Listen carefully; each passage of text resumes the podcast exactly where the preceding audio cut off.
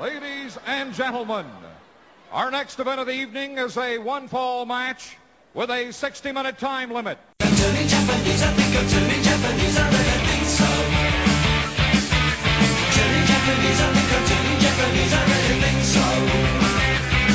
What I'd like to have right now. Where the big boys play. This is where the big boys play, huh? This is where the big boys play. This podcast is a member of the Place to Be Nation family. Visit us at placetobenation.com, your pop culture home. Well, hello and welcome to another Where the Big Boys Play, and I'm here with uh, Chad as ever. How you doing, Chad? Doing good, Parv. How are you doing today? Very good, very good. And uh, are you ready to take a trip to the Egg Dome? yeah, a little bit off the beaten path, I'd say for us. Um, I mean, we we certainly are uh, recognize most of these guys that we'll be talking about today, but I I don't I wouldn't call myself a Japanese wrestling expert by any means. No, and I'm definitely not one. Um, the um, yeah, so we're looking at the New Japan Super Show uh, today, which was from uh, March of 1991. Um, I can't remember the actual date now. Was it The twenty first. 21st of March? Um, and uh, one of the biggest shows um, in 1991 period, I believe, in terms of live gate. Yeah, it's pretty funny that uh, this this show happens three days before WWF thought they were going to have hundred thousand people at the LA Coliseum for WrestleMania Seven, which we of course know had to get moved to the uh, LA Sports Arena. But they legitimately seem to have over fifty thousand at this show. Uh, before we get into the Meltzers here, Chad, any uh, announcements or anything, or should we just uh, go straight away? No, I've uh, thankfully had a pretty uh, pretty easy week. Nothing major going on. I've been watching actually a lot of wrestling um, this past week. A lot of 1997 stuff and uh, no, nothing big down the pike. So we can go ahead and start with the Meltzers on my end. Uh, excellent. The only thing I'll say is um, leave us a review on iTunes. We don't say that enough. Rank and review us, but only if it's a good review. Yeah. yeah, if you're a long time listener to the show, uh, it'll help us move up the rankings. Not that not that I've ever checked a single time. Me either. I've actually tried to review uh, not our podcast. That'd be pretty vain, but other podcasts, and for some reason, I I don't know. I mean, iTunes is good and bad, but I think the re- whole review process and that helping the algorithm and what your ranking is is pretty poor because when I've tried to review, it's asked me to log in, and then I've logged in, and it said I wasn't able to review the pod. It's kind of a mess. So I'm going to just go on record. Sorry to any Apple fans or employees or anything, but iTunes is a total piece of shit, and it keeps on getting. and as as the years go on, it keeps on getting worse and worse. That's my personal view. anyway, uh, let's uh, let's do the Meltzers then.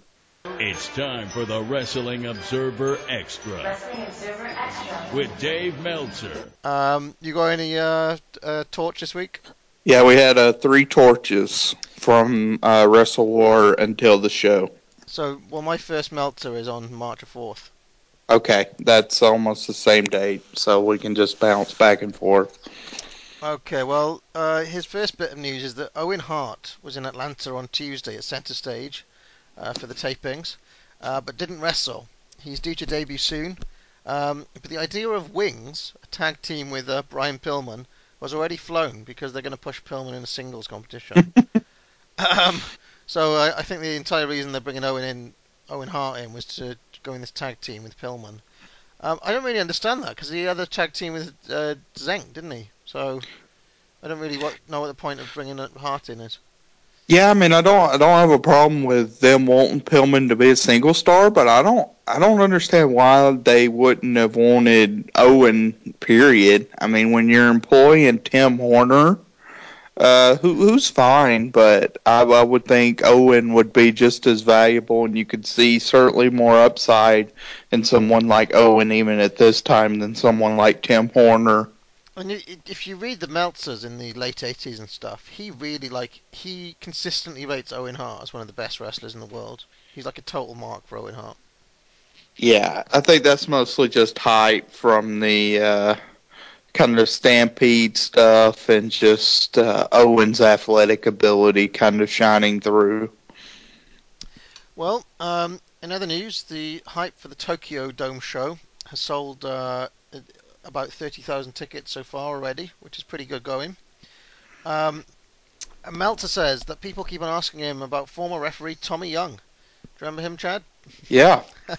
Here is his status uh, as as of March 4th, 1991. He was injured about a year ago, taking a bad bump during a TV match. It turned out that he had a spinal injury, and it didn't look as though he'd ever be able to return, because it could have left him quadriplegic. However, he had, he had a meeting with a doctor, and they were hopeful that another operation could transplant the bone taken from his neck. And if this happens, which is a long shot, he's hopeful of a return. So that is the situation for Tommy Young there. Um, did, did he ever return? Mm, I don't think so. Yeah, no. I don't think he did. Although I, I, I have a, he occasionally crops up in shoot interviews and things, and uh, hmm he's uh, I, f- I always find him quite entertaining. He reminds me of like an old woman or something. Uh, it's like an old woman. Um, there is currently a 50-50 chance that Butch Reed won't be making his uh, commitments because the talk that Meltzer has heard is that he's uh, heading for the rodeo circuit and out of wrestling. Um, and I, I think there's some some truth to that. I think he does like Butch Reed does go on to be like, what what's the rodeo circuit, Chad? I would guess he. Uh, well, the, the the. I mean, I'm not. I'm certainly not going to say I'm an expert in rodeo, but but they do have the. Um, they do have like the pro bull riding circuit that travels around to the towns, and uh, and then they also have rodeos that travel from town to town doing of uh, kind of various events and stuff. So I don't know how it is in England part, but I kind of liken it to uh, if you have a fair that comes into town for a couple of weeks at a time. Yeah. Like like once a year in my hometown, we have a fair that comes in and sets up, and and then you know uh, after a couple of weeks they go to the next town. So that's kind of their circuit. So this is the same deal. Uh, monster trucks, like once a year, the monster trucks will come to Atlanta. Uh, the motocross will come to Atlanta once a year. So it seems kind of like that's the uh, acquainted to the rodeo circuit. Right. Well, we- we'd never have rodeo in this country. Um, it seems bizarre. That seems a bizarre career switch to me for Butch Reed. Like, why would he want to hang up his boots to go into uh, go into rodeo of all things? Yeah, I, I can safely say I've never been to a rodeo myself. So most likely, if uh, Reed leaves, Teddy Long will end up managing one-man gang, who will then feud with Ron Simmons. So that's Mhm. uh, that's the news there. Um, Vader has either signed or is close to signing a hundred thousand dollar deal for a hundred dates in between Japan dates, well, which is not bad money for 1991. No, not at all. Uh, that's a pretty sizable contract for Vader. Um, everyone in the WWF expects Tugboat to be leaving and heading to WCW as the Big Steel Man, which is why, uh, which is probably why Tugboat was shown on television this past Monday doing a clean job to Ted DiBiase. I, I, guess, I guess that'd be because Dusty was back at the WWF. I mean, uh, back at WCW now. why was Dusty big friends with Fred Ottman? They're uh, related. Oh right, is that how he Yeah. got the job in the first place? I would imagine probably so. Well, you, you know, Chad, I'm partial to a bit of uh, DiBiase, and um, if any uh, anyone interested, I went and tracked down that match and watched it, and I left a review on PWO in the microscope section, so you can check that. yeah, it was not bad, not bad match. Um, but uh, that doesn't happen, does it? Because Tugboat goes on to be Typhoon. Yeah, yeah, he wouldn't come in until uh, 93, so still a ways away. in the infamous uh, Shockmaster incident. yeah.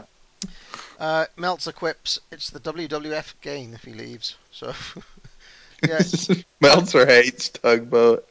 Tugboat not a great worker. I'll be honest. I, I'd like Earthquake is a great worker, but not Typhoon. No.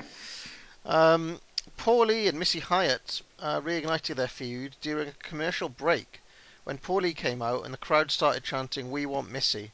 and he said, "If you've got ten dollars, you can have Missy." Lord. Um, during Big Josh's matches, the crowds are now chanting Matt Bourne. Matt Bourne is pretending not to be Matt Bourne, uh, and but still they're not having it. So there we go. Do you believe that? Oh, I mean, I, th- I think this again is a little bit of a overreaction. I, I mean, on the footage I've seen of '91, there hasn't been any audible Matt Bourne chants. Of course, they could have uh, canned it out, but uh, I mean, I mean, maybe one bozo is chanting Matt Bourne, but I don't, I don't think.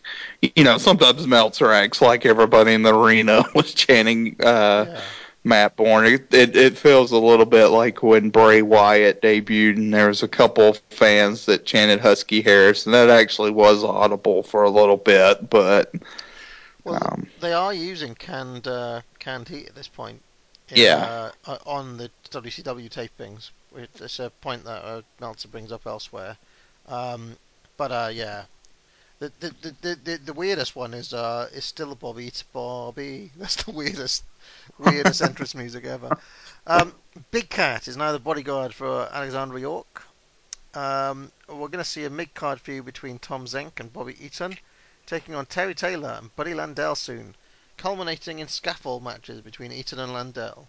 mm, Um, yes, uh, Ranger Ross uh, was back, and he put Landel over, who has dropped weight and is going to be giving a push. Meltzer puts in brackets. I wonder why. Any ideas on that? he says that Landel's gonna get a push. Yeah. Mm, well, we'll see. That doesn't quite happen. yeah, I, I have a bit of new, a bit Yeah. more on that soon. But uh, any any uh, ideas on the wonder why bit that he puts there? I, I don't. I don't know why. Uh, yeah. I Landel's one of these guys who was basically fired by every single booker he ever worked for, wasn't he? So, Yeah, yeah. He didn't have a lengthy run, I would say, with any promotion. And finally, this sounds awesome, and I'd love to track it down.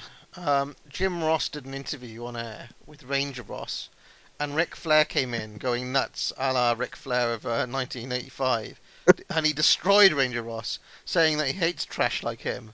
And then a berserk flare went through the names of the top contenders like Sting, Luger, Scott Steiner, and Dusty Rhodes. Uh, have you seen that? Yeah, this was an angle that they did on TV of basically uh, Flair going because it, it this is a very weird time for WCW TV because Flair and Fujinami they would hype from here in and uh, Super Brawl, but Fujinami didn't do actually any kind of on-air interviews or anything like that, and he only came over for the show. So you had this stuff where they were still trying to sell the house shows as well, and it was Flair versus Sting and or El Gigante in tags. Uh, so that kind of played into that with him going crazy from Sting and El Gigante getting a one up on him. Uh, so he decides to interrupt Ranger Ross's promo. Yeah, I, I noticed round the horn. Basically, they're doing Flair versus Sting with uh, El Gigante as the as the special guest ref on all the Yeah. house shows at this time. So anyway, my, my next uh, Meltzer is March 11th. Uh, so you must have a torch in between there. Yeah, so we have uh, Torch. Let me get the number real quick. Torch 111.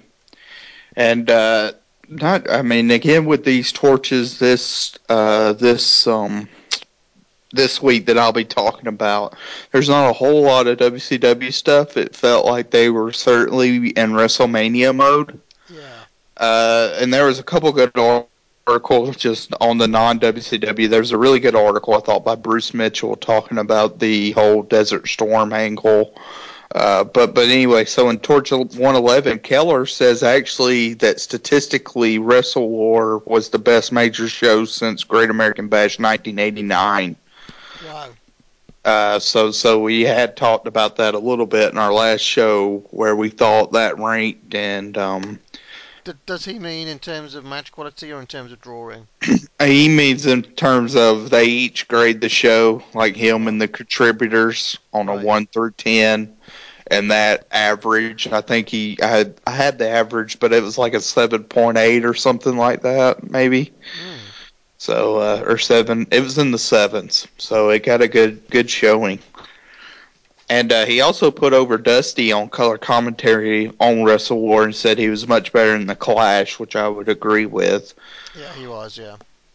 And then uh, he mentions that him, Dave Meltzer, and Steve Beverly will be on the WCW hotline live with Jim Herd, uh, which Yeah. I'd have liked to have heard. Yeah.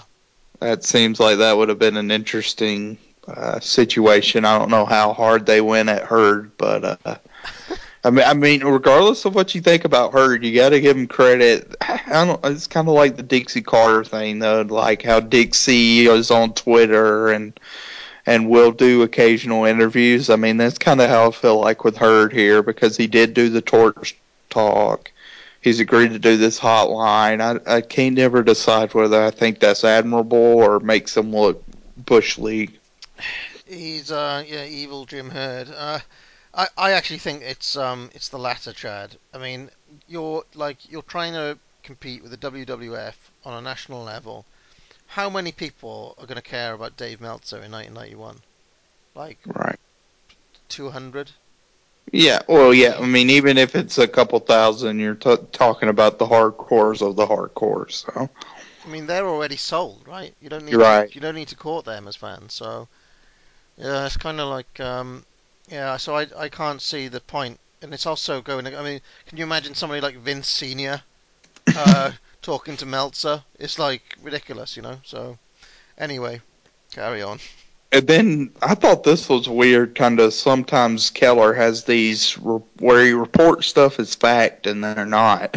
So he said that Bobby Eaton was a member of the York Foundation currently, along with Terry Taylor, Buddy Landel, um, and and I don't know where that came from because they did do a thing where Eaton saved Terry Taylor, uh, but they didn't shake hands or nothing.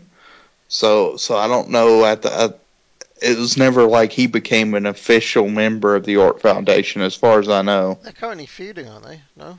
Well, that I think this is the week before like that happens, where they kind of start feuding, and then Eaton turns face. But during that interim time, he was never, as far as I know, like officially uh, managed by Alexander York or anything. I, I just think Keller's a bit more willing to just go with a go with a hunch or something, and Right, right. that's what it seems And like. uh, that's all from that edition. well, my next one is uh, March the 11th. Okay. Um, and the Egg Dome show is probably going to be the largest live gate for any wrestling company in 1991, which is something to publicize for a company that is considered number two, says Meltzer.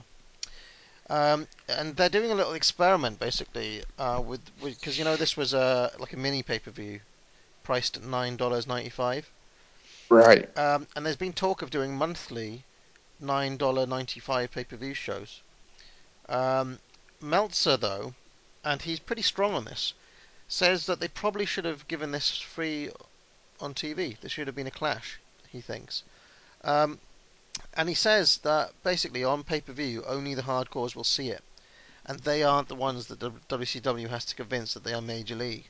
And given that they're in this big stadium with sixty thousand people there, um, you know you need to have the casual fans see that so that they can see that WCW is a big big name player. Um, also, he says since they're gonna going with this rematch angle with Fujinami at Super Brawl, and Fujinami is virtually unknown in the US, it would make sense to give him the exposure as well. So he's saying that really this should be a free uh, card on TV in order to hype Super Brawl. Any thoughts, Chad? Yeah, that makes a lot of sense to me. Um, I, again, because of what Meltzer says, they are going with a rematch angle. Uh, a couple of the other matches aren't exactly. I mean, Sting versus Muto we've seen multiple times before, including sometimes on TV. Uh, so I, I don't have a problem with that being a clash. I thought that would be a good idea, actually. Yeah, I, I think he talks a lot of sense. Um, like, you know, if you're going to put something on pay per view, you want to give them matches that, you know, maybe some casual fans will will pay for. No, nobody. I mean, let's face it, nobody's going to pay to watch, um, you know, the Steiners versus two Japanese guys you've never heard of. Right. Um, WCW are thinking of putting together a best of Ric Flair show for nine dollars ninety five in September. so there we go. Meltzer says that while Flair versus Fujinami looks good on paper, it's not the dream match it would have been in 1988 because Fujinami hasn't been the same since coming back from injury. Yeah, so that that's one thing we'll talk about when we get to the actual match. But uh, Yeah. but yeah, I mean, uh, Fuji, Fujinami in the '90s is a a really kind of interesting case of someone that in 1983, uh, from 1980 to 1983, a strong argument. I think he's one of the top three or four best wrestlers in the world Yeah. based on the footage we have, and then uh, still hung on and was fairly good after that. And but but yeah, him in the '90s is really hit or miss from what I've seen. Yeah, well, I mean, I've been watching some of that uh, early '80s New Japan stuff uh, off and on recently, um, and uh, Fujinami is basically a super worker at that at that age. Um, and he, at the moment, I'm I'm only into 1981, but he is on in contention to be there with Flair and uh, Jumbo as uh, worker of the 80s. I, I guess you'd probably put Lawler in there as well. Yeah, Um, those are the those are the kind of guys who've got the volume of quality matches uh, in the 80s. Um, anyway, he missed 18 months after a few back operations, and since coming back, just hasn't looked like the same wrestler. He's really missed a step, says Meltzer. Um, the only exception is a strap match with Vader that he had in January. Have you seen that? Okay, uh, I don't know if it's the match. It's not. It's not billed as a straight strap match. He has a match with Vader from January seventh, and that is a, a good match with uh, Fujinami working as an underdog, uh, very underneath against Vader. Vader was like a monster in that match. So uh, that that is probably the best match I'd seen from him from the late '80s, early '90s. Yeah. Um, it- says that Flair is still probably the best wrestler in the US, uh, even in 1991, but don't go expecting Steamboat versus Flair, says Dave. Um, and I, uh, I um, tend to agree with him. You know that Flair, like everybody says that Flair. I mean, he's obviously in decline, but I still think from now until literally 96, he's still got. I mean, he's still basically one of the best workers around, and you can get a good you can get a good match out of Ric Flair um, up until that time. That's my view. Um, d- d- what do you think, Chad? I, w- I would say one of the best, maybe, or in the top ten or something like that, but not the uh, unequivocal best. Right. Okay. Um, yeah, that makes sense. yeah. Um, they are putting. Uh, they are preparing a major bash tour this summer, including some outdoor shows. Uh, Dave quips, "When they can't draw more than five thousand indoors, what is the need to go outdoors?" Good point, I think. Yeah, Yeah, this uh, this felt like a dusty move. Yeah, very dusty the tour, the bash tour. I mean, it, you can see that Dusty's booking is basically let's do everything we did in 1987, 88 again. Right, right. Um, Robert Gibson has been given his notice. Uh, he was being kept on salary even though they didn't he didn't have a contract. Uh, but now they've decided to do away with the Rock and Roll Express and the Four Horsemen forever to concentrate on new things.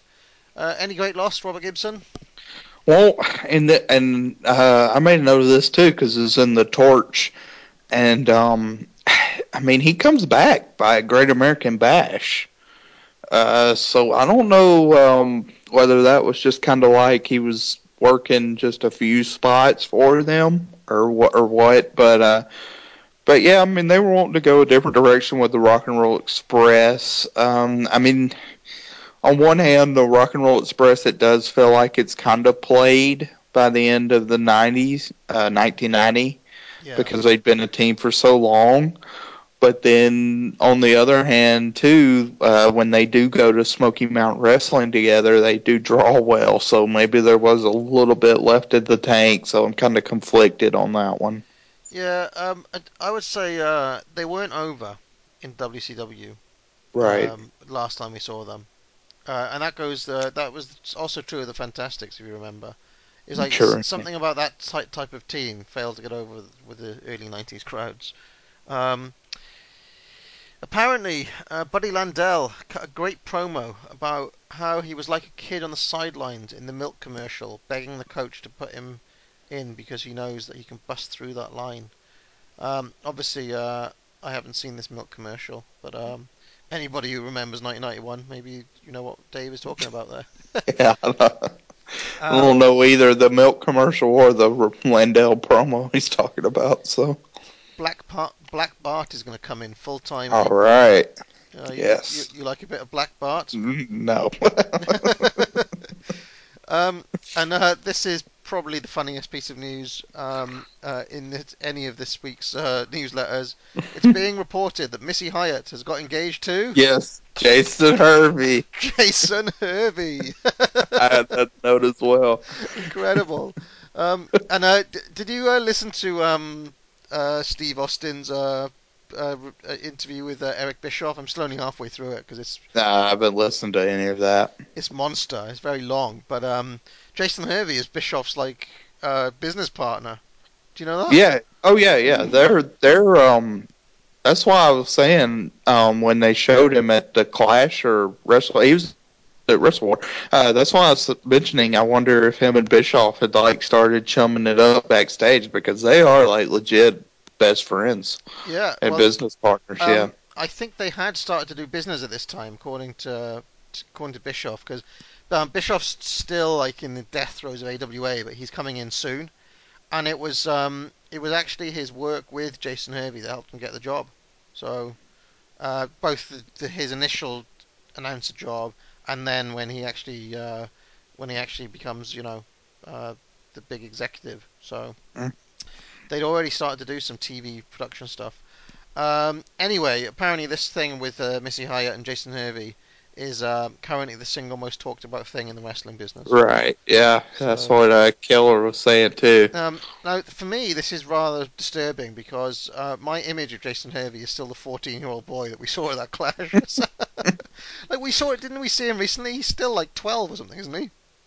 He's Well, still- yeah. Let's see. Let's see how old these uh, lovebirds would have been at this time. so, so Missy was born in 1963. Shit. She's, so she's old. she, yeah. So she would have been 27, 27 at this point because Wow. her birthday's in October. she's a bit and- older than I thought she was. Yeah, so she's 27, and our our boy Hervey was born in 1972. So he was he was uh, about to turn 19. He was still 18 years old. Jesus Christ. Actually, right when that newsletter came out, because his birthday's in uh, April. So he was about to have his 19th birthday, and she was 27. so that's a pretty good. Uh, that's is pretty good. That is a result. If uh, if he did have a piece of Missy, that is a result Yes. for Jason Hervey. He's pulling uh, he's pulling what seven, eight years above him. Above his, Yeah, uh, that's that's that's a feather in his cap, I would say. that's a stud. That's a stud right there, Mister Hervey. That's amazing. um, yeah. Well, I wonder who was on top in that encounter. I think Missy probably uh, ate him for breakfast.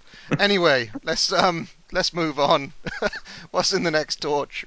Uh, well, not a lot actually. You mentioned most of the stuff. Um, Keller talks about like the WCW Pro from Chicago tapings that they did, Yeah. and how they had a weird thing where Tony was announcing, but he thinks it'll be overdubbed by Lance Russell and the Freebirds. Yeah. And then uh, he he also says that they expect over fifty thousand in for the Egg Dome show. Yeah. And then along with Robert Gibson, he had the note about Buddy Landel, which I'm thinking is probably in your next uh, Observer Yeah. about uh, Buddy. Oh, oh, yeah, we don't want spoilers. So uh, so Yeah, yeah, that's yeah. it for this one. Well, uh, March 18th, and uh, wrestling at the Memphis Mid South Coliseum had its final weekly wrestling card this week, which is a, a non WCW story, but I thought I'd mention it because um, it's it's a quite a decent bit of writing by um, Meltzer looking at some of the history of that stuff. But the final show is going to be headlined by Lawler versus Terry Funk for the USWA title. Good match, Chad.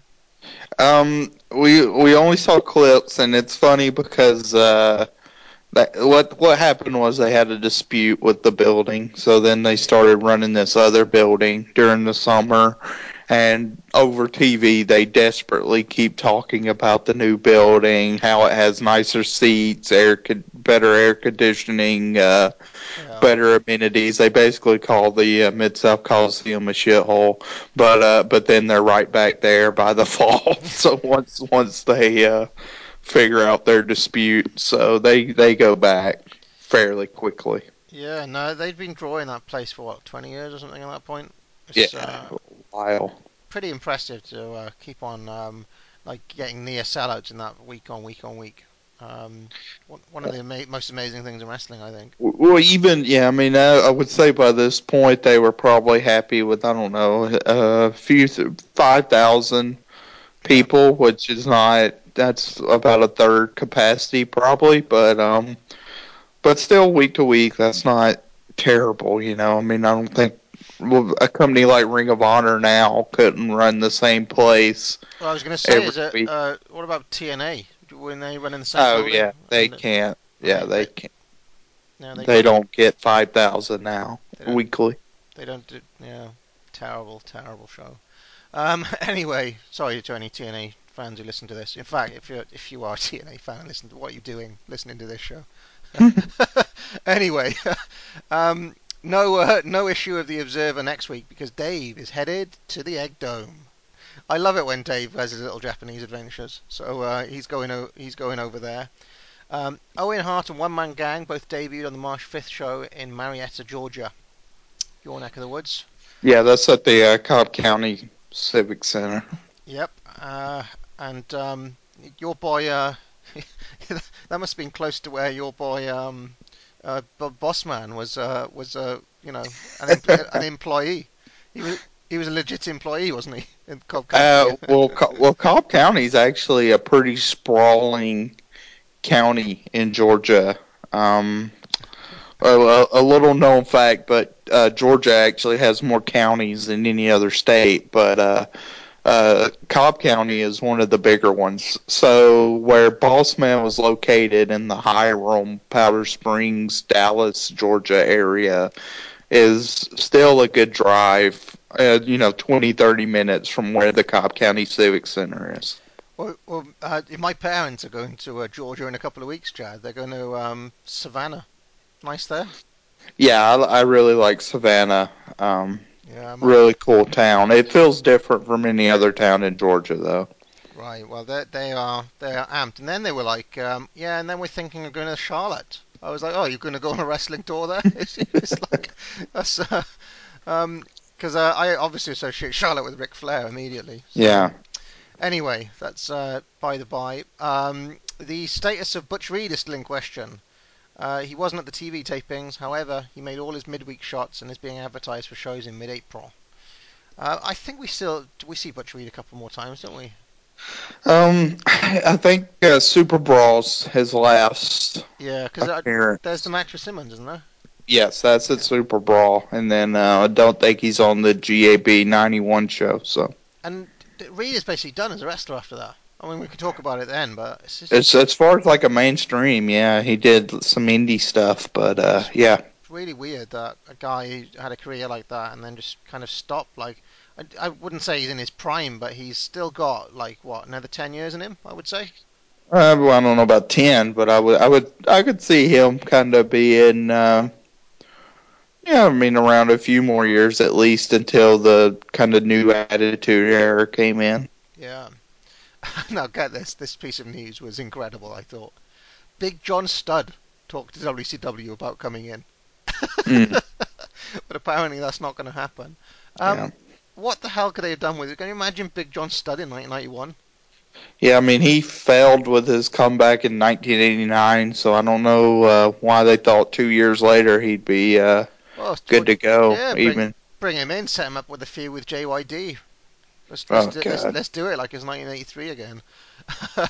Apparently, uh, Dustin Rhodes and Stan Hansen are set to work a program down the line. Um, that didn't happen, did it? no, and that would have been interesting to see. Uh, now, here's the bit of news we've been waiting for. Um, Buddy Landel has been fired. Um, do you have the uh, reason for the firing there, Chad? Because I, I don't. Yeah, he just said that uh, he'd been let go. this is really funny. Buddy Landel has been fired for apparently blowing snot on a hotel manager while on the road. Imagine that's the reason you get fired. Um, he's been on double secret probation anyway, so this uh, was more than the straw that broke the camel's back. So that's so stiff. He was set for a push and he blew snot on a hotel manager and got fired. He's like a, he's like one of those like school kids who keeps on getting ex- you know suspended or expelled, and then he does something stupid and is uh, chucked out of another school. You know. Yeah, just a constant kind of f up. So Yeah, he must look. He, he he's a guy who must look back on his career and think, oh, fuck, I fucked up there. Like blowing snot on a hotel manager. if you if uh, if you were that hotel manager, by the way, write in, let us know. Bobby Bobby Eaton is now going to feud with Terry Taylor instead. Um, and now uh, another update on a story, clarification. No matter what has been recorded or what you might have read, Missy Hyatt and Jason Hervey are not engaged. So Mm. there we go. But I wonder where that story. They must have done something for that story to just be so right. You know that rumor to be out there. Um, yeah, everybody apparently was talking about it. So I don't know. bizarre. Still, uh, game on, Jason. Uh, 19 years old. um, WCW is negotiating with Burt Reynolds to come in for their May 19th show to do something with Ron Simmons. Uh, Reynolds is said to be a WCW fan uh, because of Simmons, because they're both Florida State University alumni. Right. Um, the June Clash is set to feature a pose down with two IFBB bodybuilders, uh, with possibly Lex Luger being involved. Um, and uh, I wonder if that's the start of Luger as bodybuilder, because uh, he has a little weird bit of his career where he goes to the what's that thing that Vince set up? W Oh God, what is it? The WBF? WBF. um, Diamond Dallas Page is now doing WCW Pro with Lance Russell, replacing the Freebirds, who apparently have both lost their vocal cords at the same time. Yeah, yeah. oh, that's ridiculous. Um, I wonder what they were doing. That's obviously like some wild night out that the two of them have had. Yeah, I'm sure. Any uh, any more torch? I've just got one more one more little bit of uh, observer. Mm, okay, so um, in the torch they talk about Iron Sheik finally coming into the WWF, and uh, and then apparently Tracy Smothers got into it with some heel fans at center stage. Right. Got into a bit of a shouting match at Temper Tantrum there. And uh, and the the last Omni show just happened, and Keller said there's about five thousand people there, and Flair beat Sting in the main event there. So uh, that's that's kind of interesting around this time. Sting's getting downplayed a little bit, Yeah. and uh, Keller talks about Paul E a lot. He says his deal ends on April first, and if the uh, if WCW declines to sign him, he thinks the WWF would be very interested in him. Wow, that's interesting. And then, um, and then Keller thinks that this April 23rd date in Augusta, Georgia, is going to be a clash, which it's not. And uh, around this time, the Sting versus Larry Zbyszko TV match airs, which is a great match. Oh, Um, I've not even heard of that match. yeah, that'll be a match we'll watch when we do our supplement TV matches. But really, uh, for those two guys, uh, Larry in '91 and Sting, uh, period, I thought that was a fantastic match. Well, well, I'm interested to check that one out. Swerved like a brawl, um, like an eight-minute out of control kind of brawl, very high intense match. Okay, well, um, yeah, and uh, Paulie. Now, Paul, does Paulie actually have any run in WF before, like, the end of WECW? He doesn't, does he? Only, yeah, I mean, only when he would appear when ECW and WWF were working, you know, together in '97. I can't actually imagine him up there because um, his whole like shtick was being like a, a dick from New York who who is down south. Um, so like he'd probably be a babyface in New York, wouldn't he? like, uh, I mean, he, he was basically playing like a version of um, a version of like Vince, really. In some ways, yes. Yeah, well, well, you know, I mean, Vin, if you listen to Vince on commentary, even in like 1991, he's uh, very derogatory about people from the South. Like who who who almost always happen to be cowboys or hillbillies or Yeah, yeah. Vince, uh, every time Hillbilly Jim comes out, you get a yeehaw from Vince or something like that. All right. Well, uh, the the only other so the, the last newsletter I've got is April the first, and this is the um, this is the issue where Dave is actually in Japan, um, and it's like a all that's in this newsletter is a review of uh, WrestleMania and a review of the um, the Egg Dome show that we're going to watch. Um, so I've got his ratings, but there are there is I mean if you can track this down, I'm not going to read it all out, but it's worth taking a look if you can find these old newsletters. Um, there's some interesting stuff about the differences between uh, US fans and Japanese fans, and in the media coverage. Um, you know, he does like an extended comparison, um, and he talks about like how Inoki uh, and Giant Baba both have a different kind of aura about them. And he, he said, like, he takes quite a while to explain this, but he's like, they're both respected in the way that you might respect the US president or something like that. It's like a different type of a different type of celebrity status, I guess. It's like they're on an echelon above like your average kind of um, star. Does that make sense to you?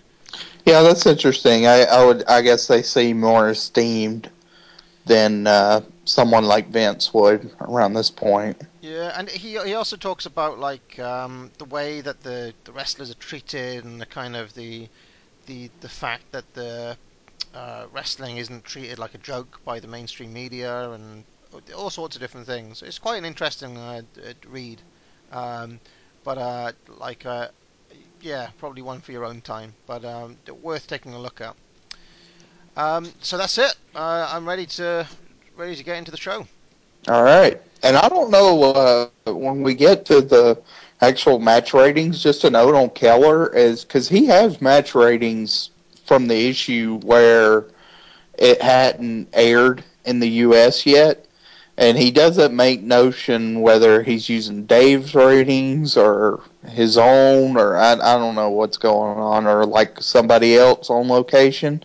So, uh, so I want to put that disclaimer in there. We'll get to it when we start ranking the matches. Well, we'll we'll see if they're the same. Match up, yeah. And I'm sushi in Japan, but there ain't no place like Super Mario Land.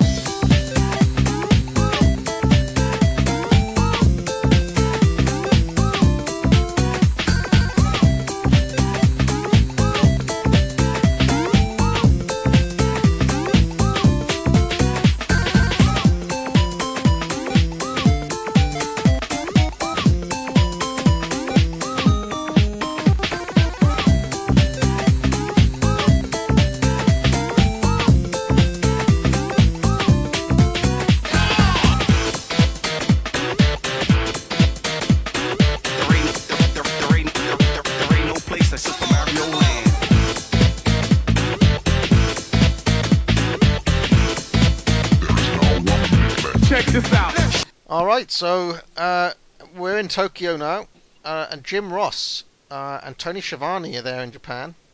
Uh, Ross says this is the Rumble in the Rising Sun, and there are over 50,000 fans in attendance. Um, and according to Wikipedia, there are actually over 60.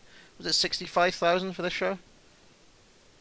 Yeah, I don't, I don't know if that was a work number or, um, um, you, you know, with the uh, with Japan, you have to be wary whether it's a work number or a legit number. But it, it looked pretty crowded. I mean, I think we can safely say that. Um, Ross then claims that tickets uh, cost about 250 um, dollars. Do you, be- no, do you believe that? 'Cause I don't. I, I, I don't believe that actually. And then, uh, well, basically, um, I had, this is one of the hardest shows uh, to find uh, out there, and it took us what two weeks to find this show.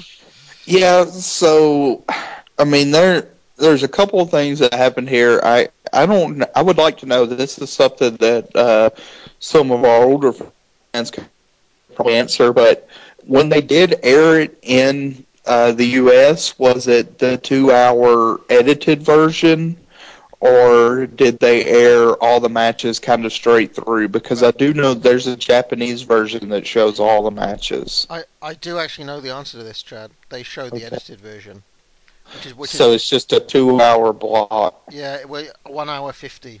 Yeah. Yeah. M- Meltzer's got a note about this in the uh, April the first edition that um, they're going to take out all of the matches that don't have US interest, and also the ones that don't um, serve a storyline purpose. So like, there's that Doom match, for example, that didn't make the cut. hmm So that didn't further any storylines or anything. So they they take that out. So yeah. Um, so this version that we saw on Turner Video is basically what aired. Okay.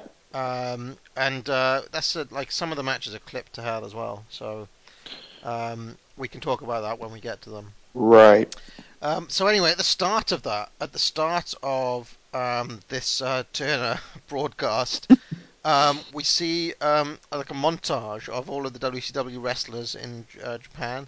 So Mr. Hughes comes out, or the Big Cat as he was then. Um, Sting is there. Giant Gonzalez is there, who's who literally since the minute he gets to Japan has just got a massive smile on his face wherever he goes.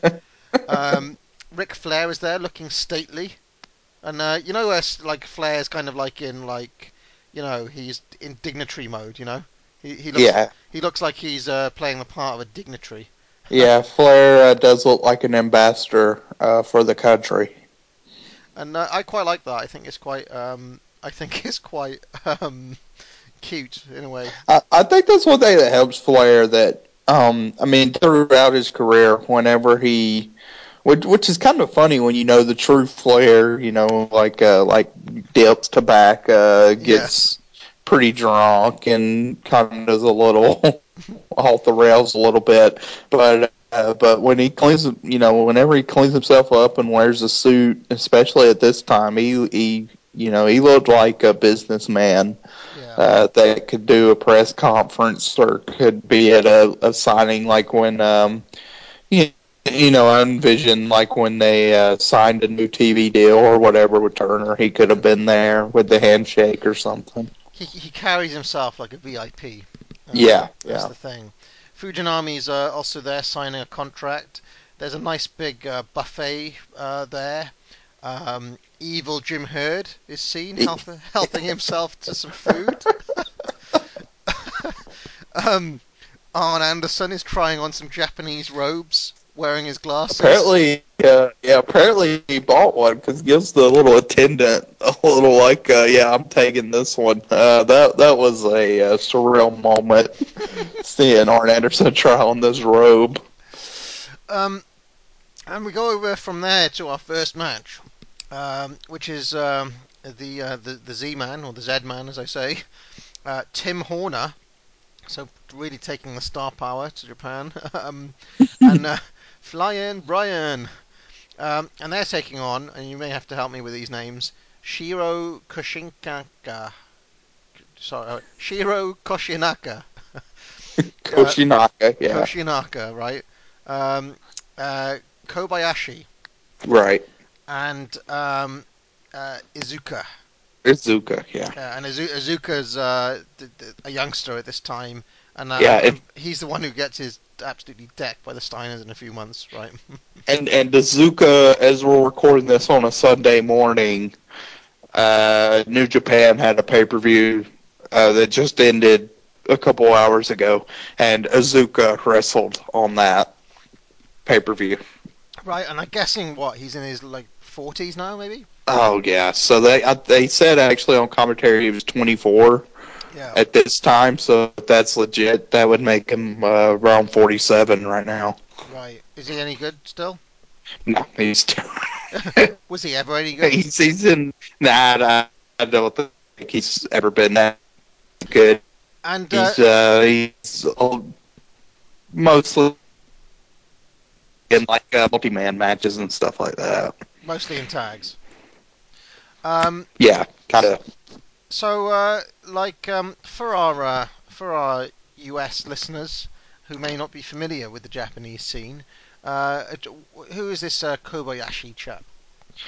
So so Kobayashi was kind of an interesting person through the um, through the 80s, I would say more than kind of in the 90s, where he he he came on the scene, was was really big in uh, in New Japan in the early part of the 80s. He feuded a while with Tiger Mask, the first one, Yeah. and then and then he switched over to All Japan, and he has the match with uh, Tiger Mask 2 Misawa, Yeah, which uh, which won the uh, the Dave Meltzer Match of the Year or whatever in 1985, and then he kind of returned back to uh, to New Japan. Had a series with Hiroshi Hase, who we'll see later, uh, which I watched a few matches of, and that was uh, that was pretty good.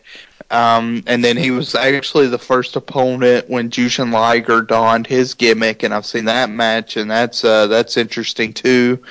And that, but then he kind of through uh, through sort of some bouts with cancer, he kind of bowed out pretty quickly. So it, it almost like his run ended prematurely. But during the '80s, he was brought up as one of the bigger, uh, kind of one of the bigger junior stars on the roster. Yeah. Uh, well, thanks. Th- thanks for that. You know, you told it better than I could. Um, and uh, one of the one of the little uh, um, reoccurring uh, tropes on this particular show is that JR and uh, Tony Schiavone keep on telling us about what the Japanese like and what the Japanese do. And uh, Tony, uh, right off the bat here, he tells us that Tom Zenk is very well known in this country. Um, and uh, JR keeps on stressing that this will be Japanese rules. 20 count on the outside, over the top rope is legal, except, except in the title versus title match, which is under Right. WCW rules. Uh, talk about foreshadowing. Like you, couldn't see this finish coming off a mile. Uh, I mean, they talked about the rules every single match. Um, Tony notes the different looking turnbuckles, which I thought was quite entertaining. Um, but even more entertaining is Jim Ross noting that the fans aren't bored, but the, the fans aren't bored by this match. But wrestling is considered an art form in Japan, and they're showing their respect to the action. So uh, I enjoyed that note. Um, true? Were they just showing their respects to this match, or were they just bored? Um, I, I, I thought the the fans for a Japanese crowd was pretty hot. Uh, this whole card, as we'll see in some stuff, that uh, the the Tokyo Dome's an arena that has some weird heat Yeah.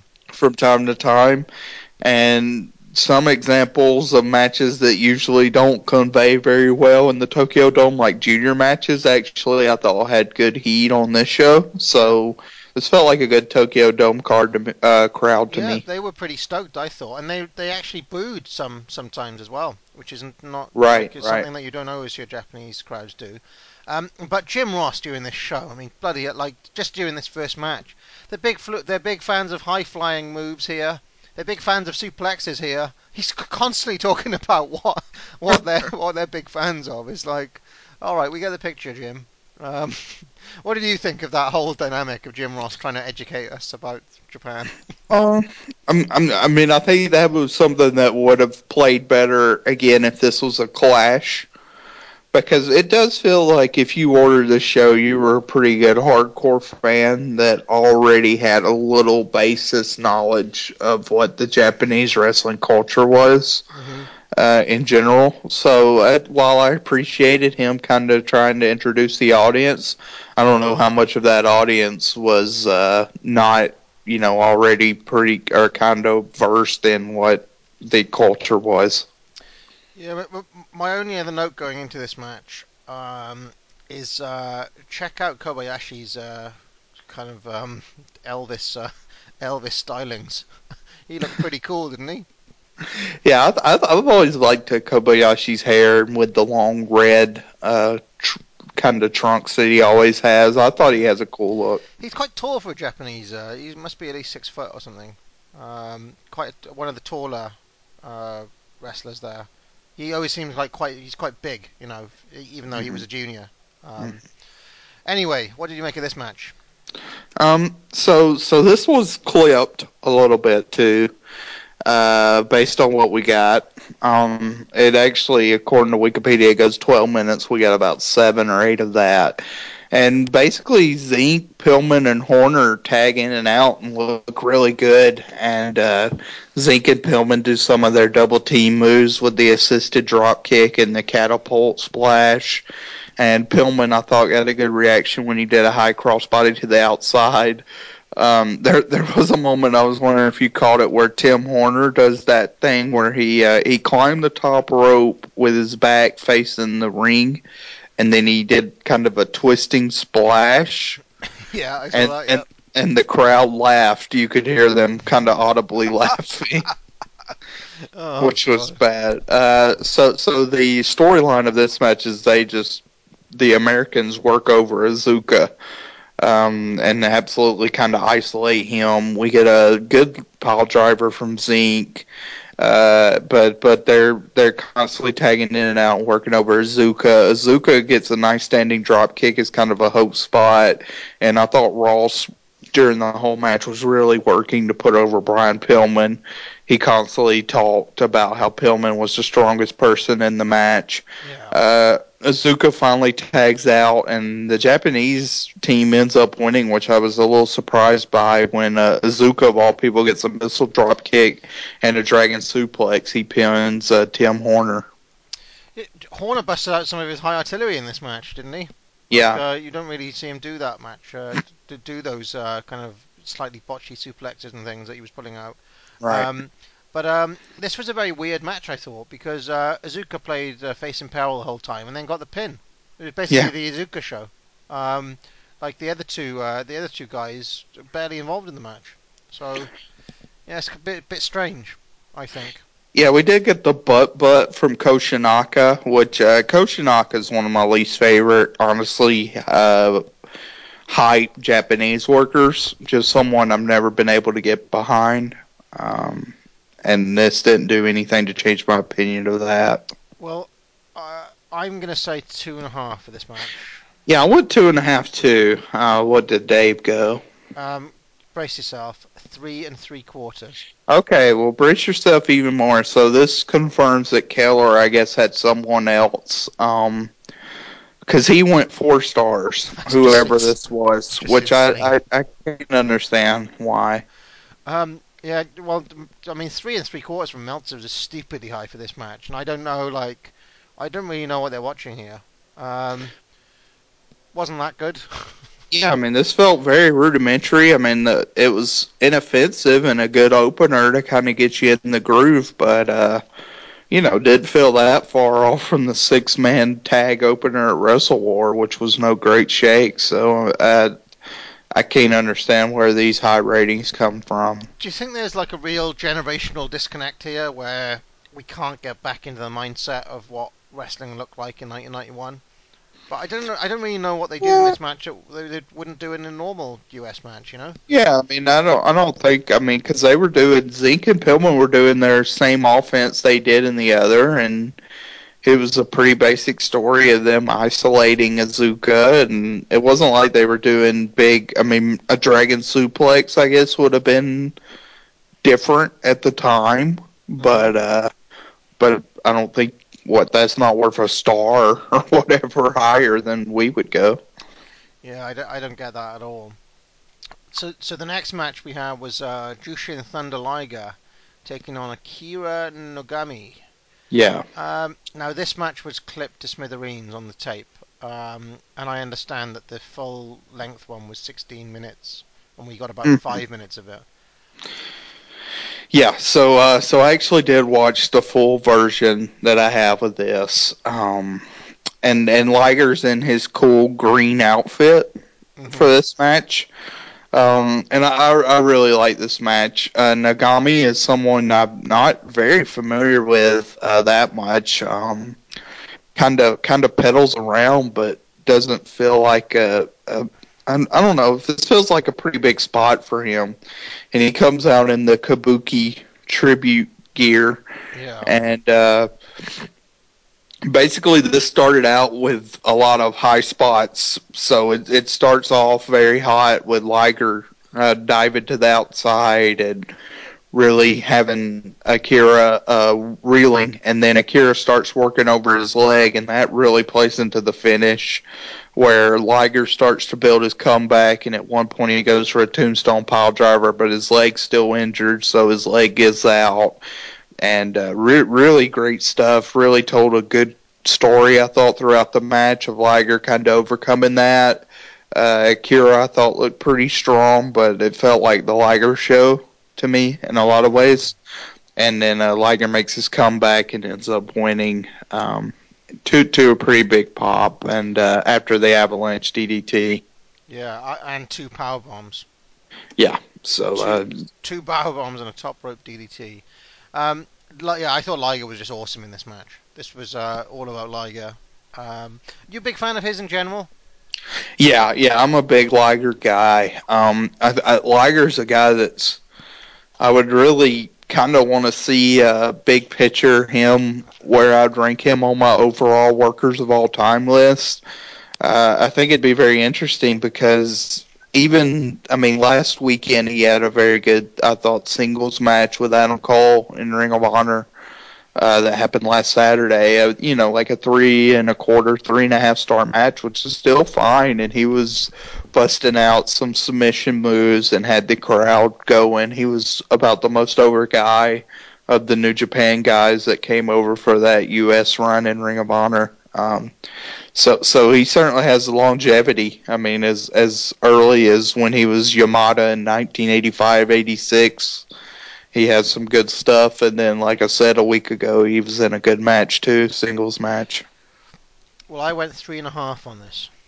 Yeah, I uh, I go four stars. Um, Wow. right at four stars. I I really think this is a a great juniors match that doesn't follow some of the tropes that bother me with junior matches. Um, that can happen. I thought it was smart that they started out with the high spots to get the crowd into the match and then were able to cool it down and convey the story they wanted to tell with the work on Liger's leg. Uh, and I thought that was integral in keeping the crowd into it throughout the duration. Well, Dave went three and a half as well.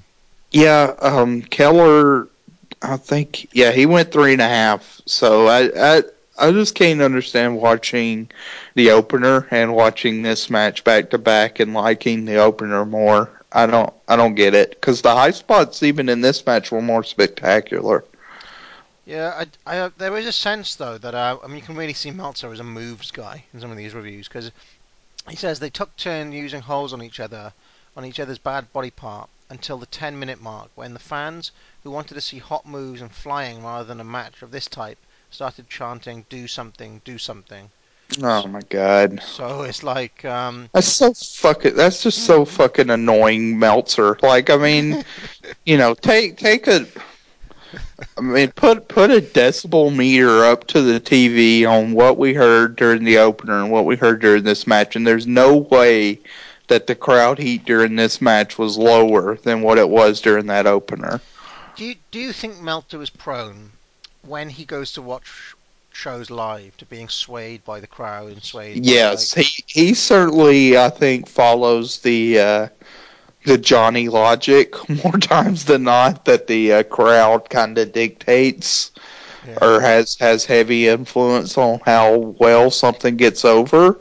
But but in some ways I think he's wrong. Like in this case, I don't I don't know what he's listening to, but he was wrong. Um, uh, the crowd was to me way more over in this match than the opener. So. Um, I agree with that. Okay, well, next match, and uh, this is a little bit of a wet dream in my mind. I don't know why people don't make more of this. Arn Anderson and Barry Windham taking on Masa Sa- uh, Saito and Masachono. Um, so just to see Arn Anderson and Mr. Saito in the same ring is amazing, isn't it? when, when do you ever see these two wrestle? Yeah, these are two uh, pricks going at it. Um, now, first question: Is Arn the TV champ again? Because he's wearing a belt of some sort here, and it wasn't explained what belt this was. Uh, yeah, I think he had more than that, but I'll look that up real quick. All right.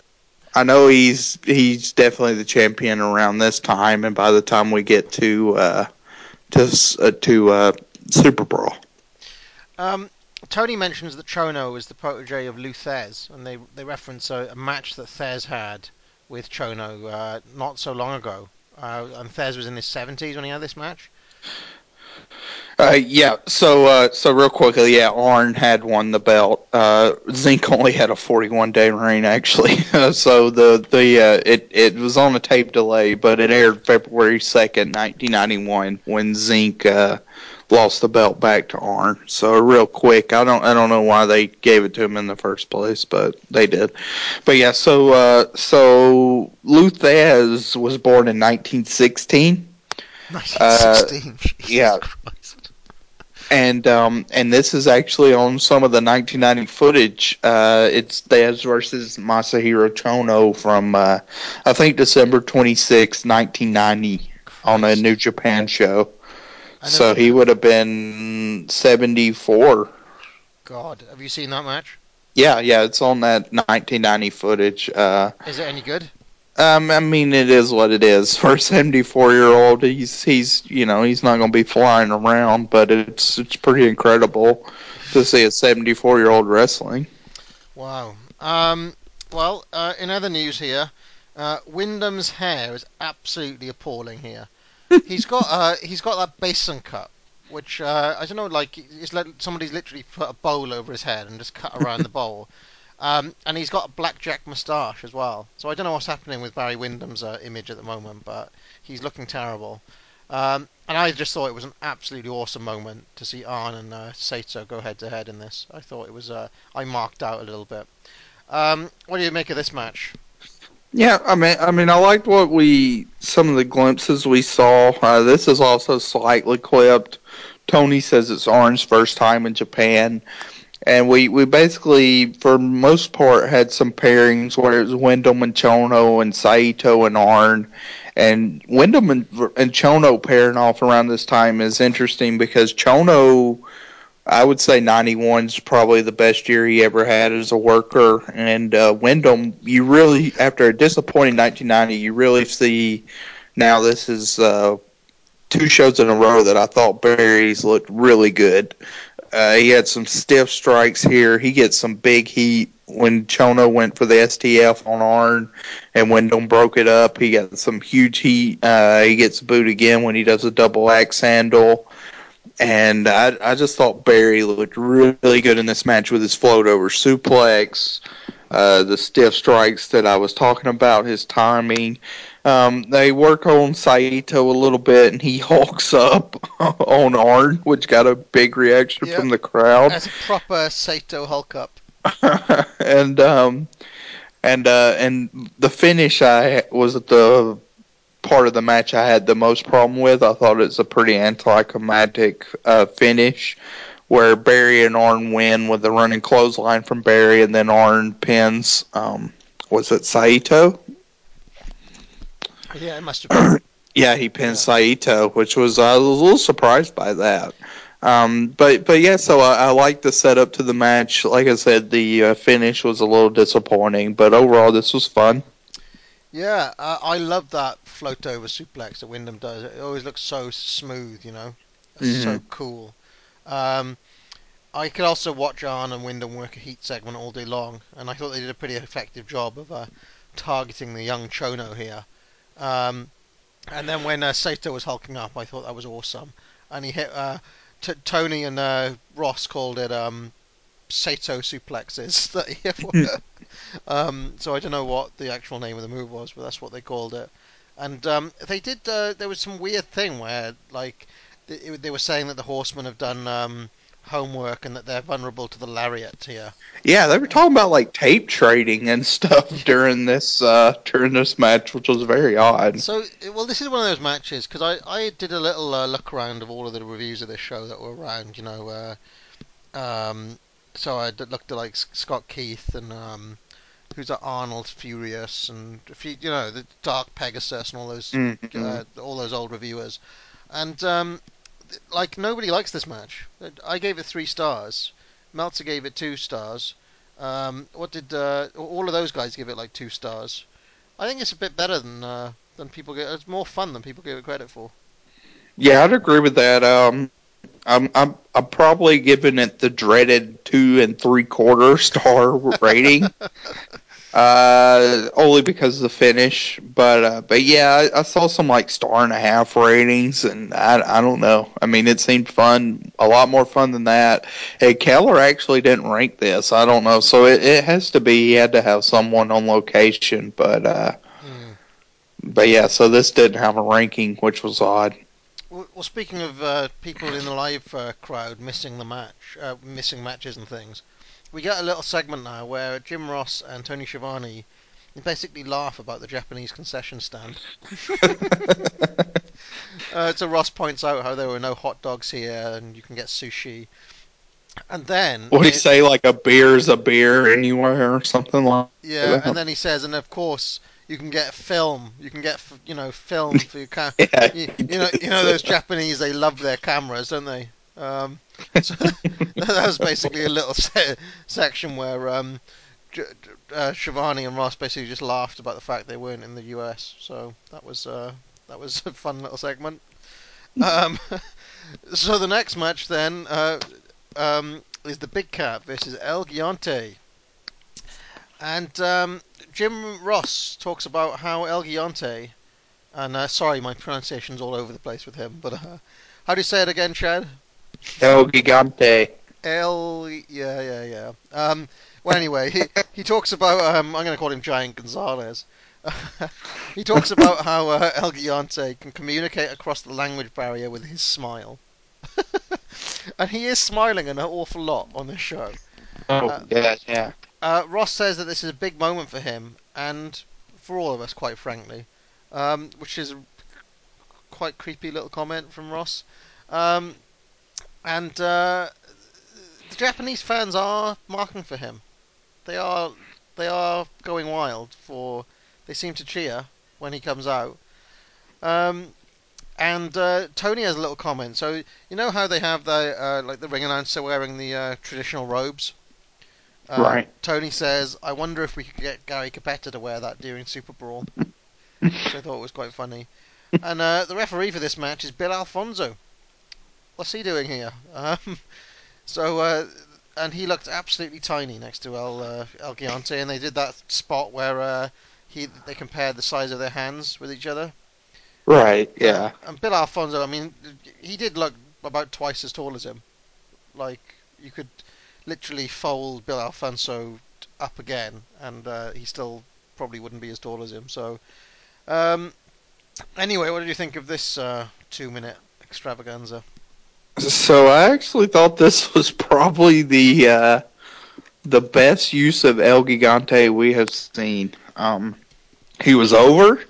He did a suplex that he kind of milked for the crowd and looked okay. And uh, I mean, his big boot was pretty bad, but um, uh, then he slept on that claw and got the pinfall in just over two minutes. Uh, he also slammed the big cat.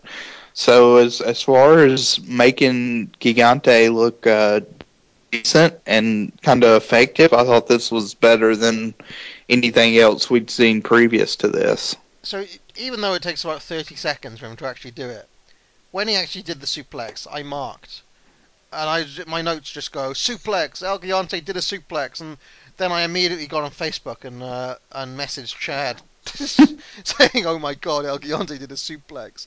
Um, is this the best uh, El Gigante match ever? Two minute. Um, I give it one and a half stars. it's poss- It's actually possible as far as a singles match. This may be one of the better ones. I I wouldn't be surprised by that. I can't believe he actually got. I mean, Big Cat's like a 300 pound guy as well. Right. fair play to him. He took a suplex off El Gigante, and it wasn't like botched or anything. It wasn't even that awkward. It was like a, an actual suplex. so uh, yeah, one and a half stars. Is that's how much a suplex will get you off me? Uh, what, did, what did you what did you give it? Yeah, one and a half sounds fair. Uh, that's what Keller gave it. I I can go along with that. Um, Meltzer doesn't seem to have rated that much. Yeah. he was getting some concessions or something. Oh no, here we are, one star. Okay. Uh, El Gigante worked the crowd well and he got over. He could be a big attraction here. He teased his move fine and did do a suplex on Hughes. That's all about all he did, but they don't exactly grow guys that size in Japan. Oh, okay, so yeah, I mean that's probably the best you can. Uh, certainly the most he's ever done that we've seen him. So he's come he's come a long way. I feel a bit proud. Uh, anyway, so the next match, um, and uh, get ready. It's the Steiner brothers taking on Hase and Sasaki. Um, so I will go to you first, Chad. What did you make of this match? Um, well, so this match, I guess we can go ahead and spill the beans. Is uh, the match that won the Observer Match of the Year, and uh, I, I'll say I like this match, but this is a match that when I first got into Japanese wrestling, I, I didn't watch this show uh, until very later in life, uh, probably 2001, 2002. And it was when I first started watching some Japanese stuff um, and knew about this match and the hype around it. And it, it didn't never take off for me. And I've watched it now probably five or six times and I, I do like the match. I want to state that, but I do view the match kind of as a pure suplex spot fest type match with not a lot of depth. Uh, not as smooth as some other spot fests that I've seen and uh, a couple of things like Rick Steiner laughing during the middle of the match at him just being a jerk uh, kind of throws me off. The finish with the Frankensteiner I didn't think was executed that well.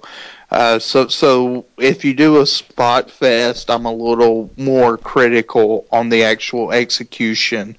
Um, there, there's that thread on PWO talking about like acceptable sloppiness yeah. And uh, and this match kind of played into that where I when I watched it last night I uh, I did have a little bit of a trouble kind of accepting some of the sloppy spots whereas I thought that sort of added to like the Steiners versus the Nasty Boys from Halloween Havoc.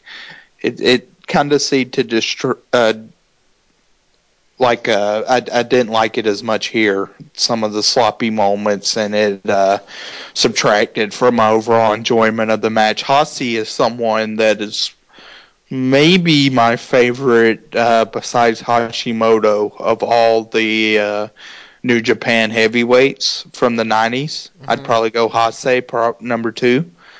Uh, but but yeah, so I mean, I know, I know you're gonna gush over it, and I, I want to say I like it. I mean, I, I go three and a half, so so it's not like I hate the match, but I don't see it as a match of the year due to the lack of depth. And I, I, I actually think there's better examples of Steiner spot fests. Honestly, I mean, like the to me the Doom matches are are as good as this, and even their match they'll have at Super Brawl, I think I like a tad better than this.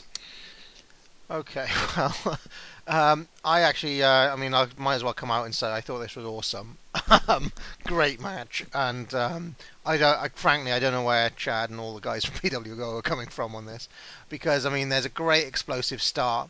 Scott Steiner's throwing bombs on uh, uh, Hase, so he, they, Steiner's right off the bat established themselves like right we're going to be suplex machines in this uh, match. And then Hase comes back uh, with just a load of flash, and the crowd go wild for him. Right, so they're they're like hundred percent on Hase's side here. Um, Sasaki, uh, uh, gets a bulldog on Rick, uh, and then he hits him with a massive clothesline. So like Sasaki's like, I mean, how, how would you describe him? He's almost like a Japanese Rick Steiner or something in the way that he's built. Like he's a big guy, right?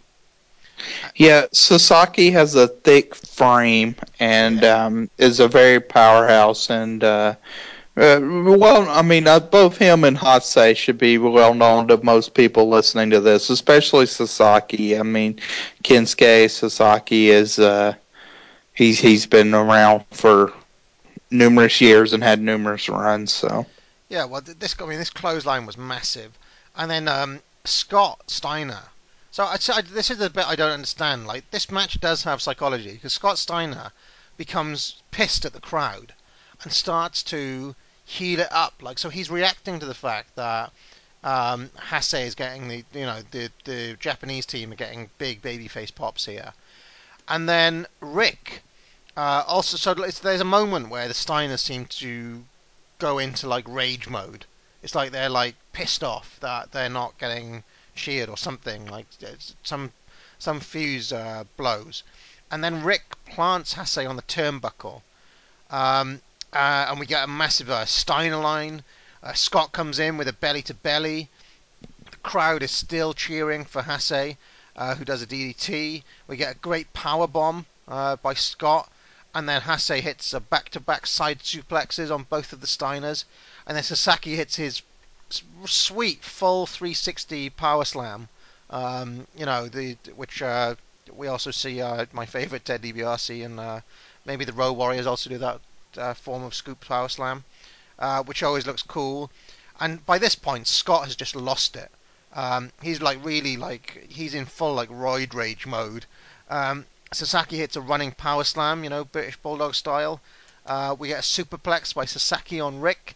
Hase bring uh, bridges into a Northern Light suplex, which is his finisher, um, and uh, they kick out of it.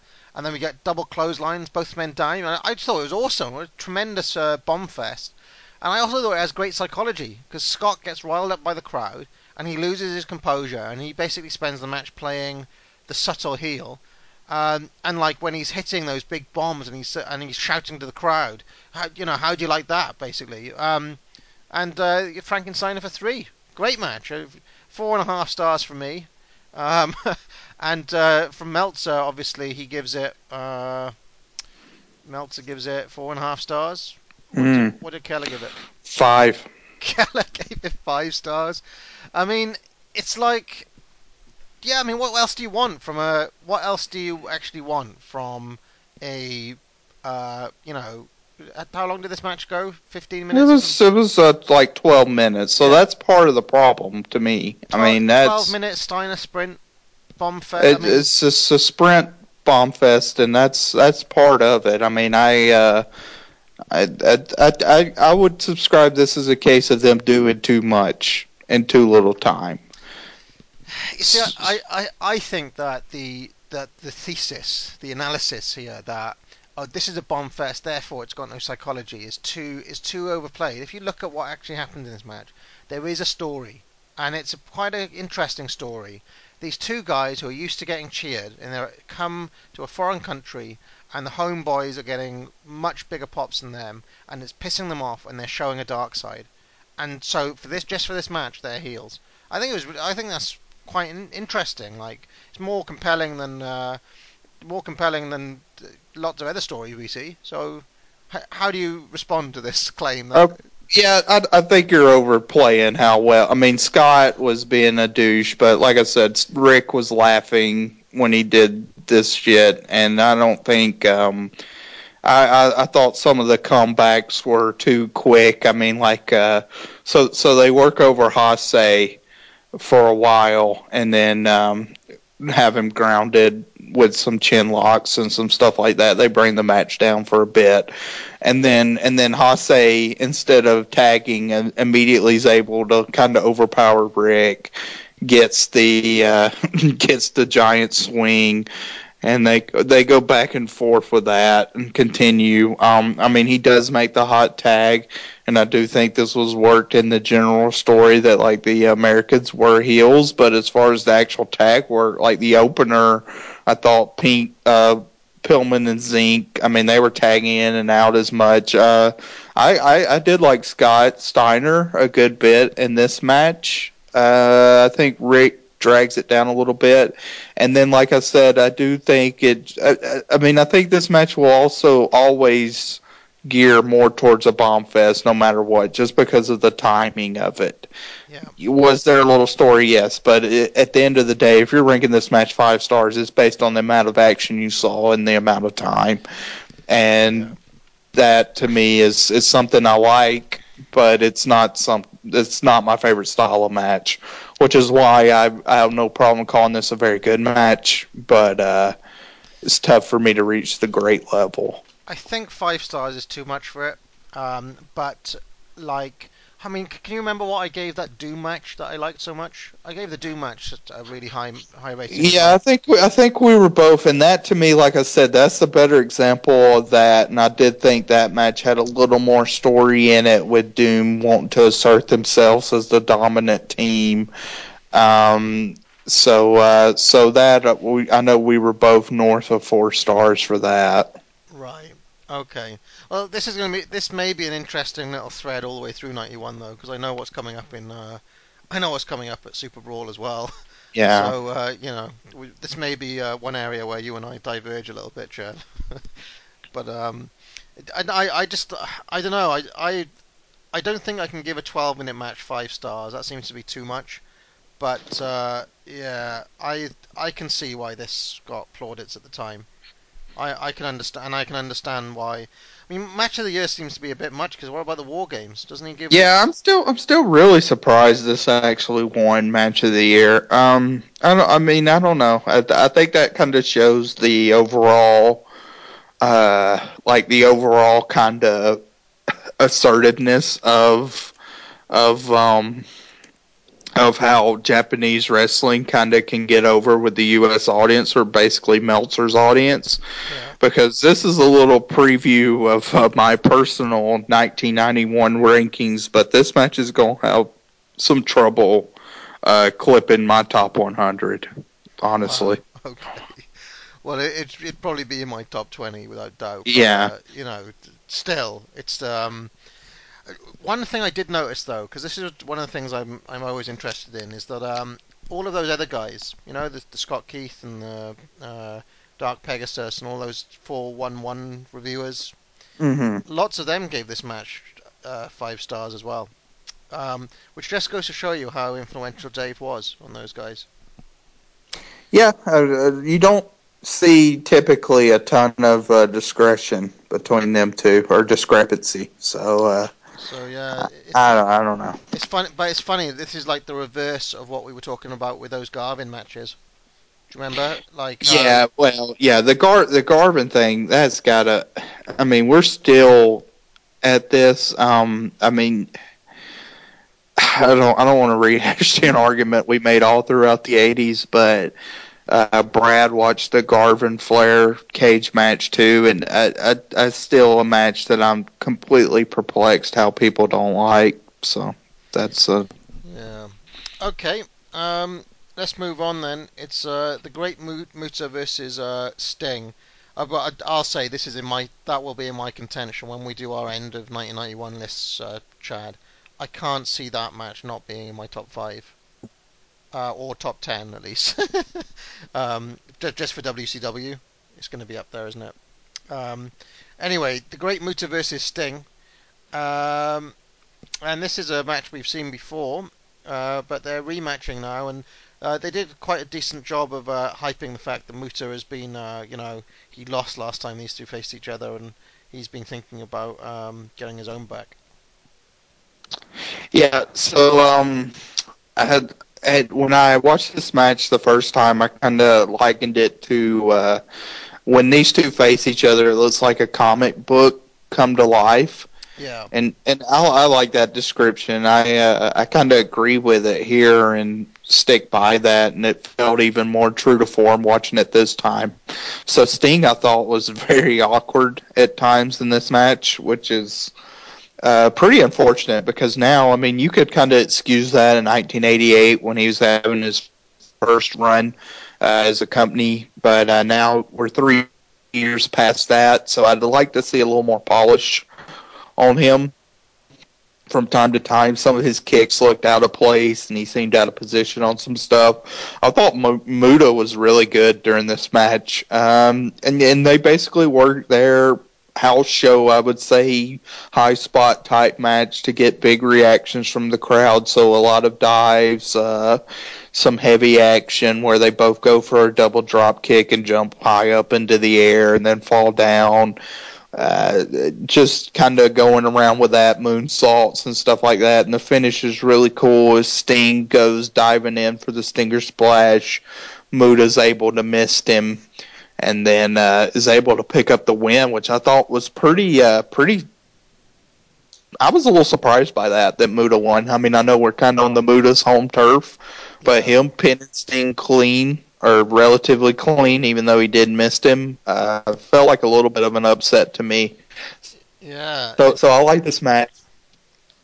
But uh, yeah, Yeah, no, I uh, yeah, I mean, I forgot to mention. Uh, Ross explains why the seconds are there because they have seconds during this match, and I, I actually th- thought that he was doing a decent job of keeping the US viewer in mind even as late as this in the card. Um, but uh, yeah, I thought they had a great, fast-paced opening.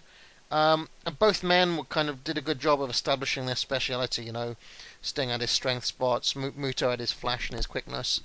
Um, and I, I thought like that comic book thing is very apt, Chad, because uh, this match seems like kind of two forces kind of meeting in the ring. You know, there's quite Right. a lot of like parity in this match. Um, and the story this one uh, told is that um, they both wanted to win this so much that they were willing to take very high risks that then weren't paying off, but they kept on taking the those risks anyway. So I thought that was quite interesting. Um, I also thought it was interesting how the crowd were kind of turning on Muta for using heelish tactics. So it was like yeah, they were booing him for cheating, basically, and then they booed Sting for uh, um, attacking him post match. So it's like the crowd were like, "We want these two to be good guys, and anyone who's going to do any rule breaking is going to be booed." Do you notice that? yeah, yeah. I would agree with that. Um, so yeah, it was interesting that he stole the pin after um, uh, using the mist. Three and a half from Meltzer. Mm, let's see. I mean, I would be around like three, three and a quarter.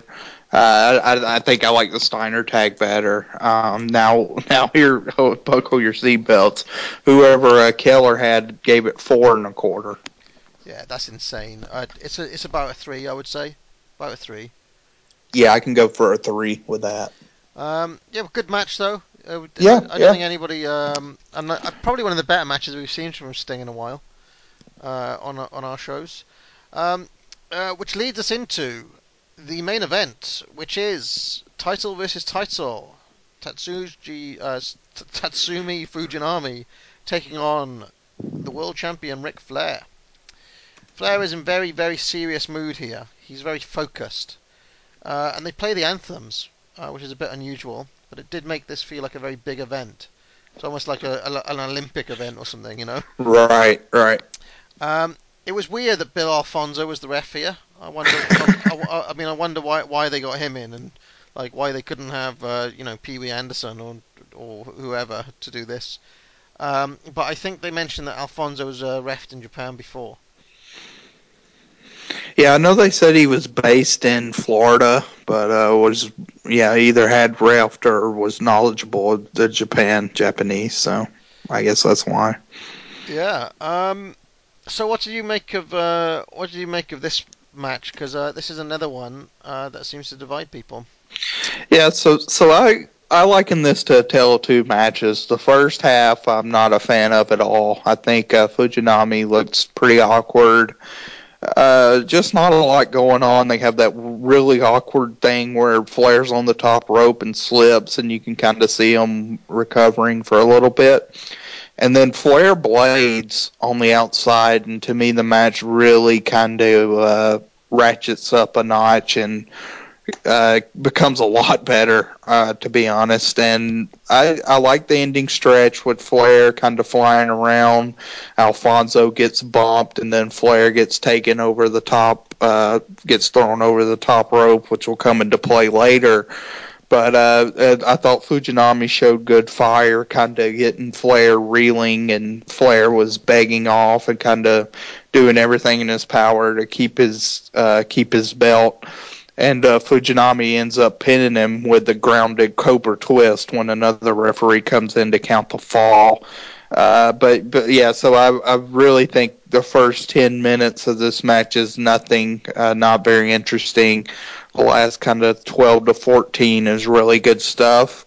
Um, so overall, I would call it a good match. Maybe slightly disappointing with what uh, if you came in thinking these were the two kind of the biggest star of Japan versus the or the best wrestler of Japan versus the best wrestler in the U.S.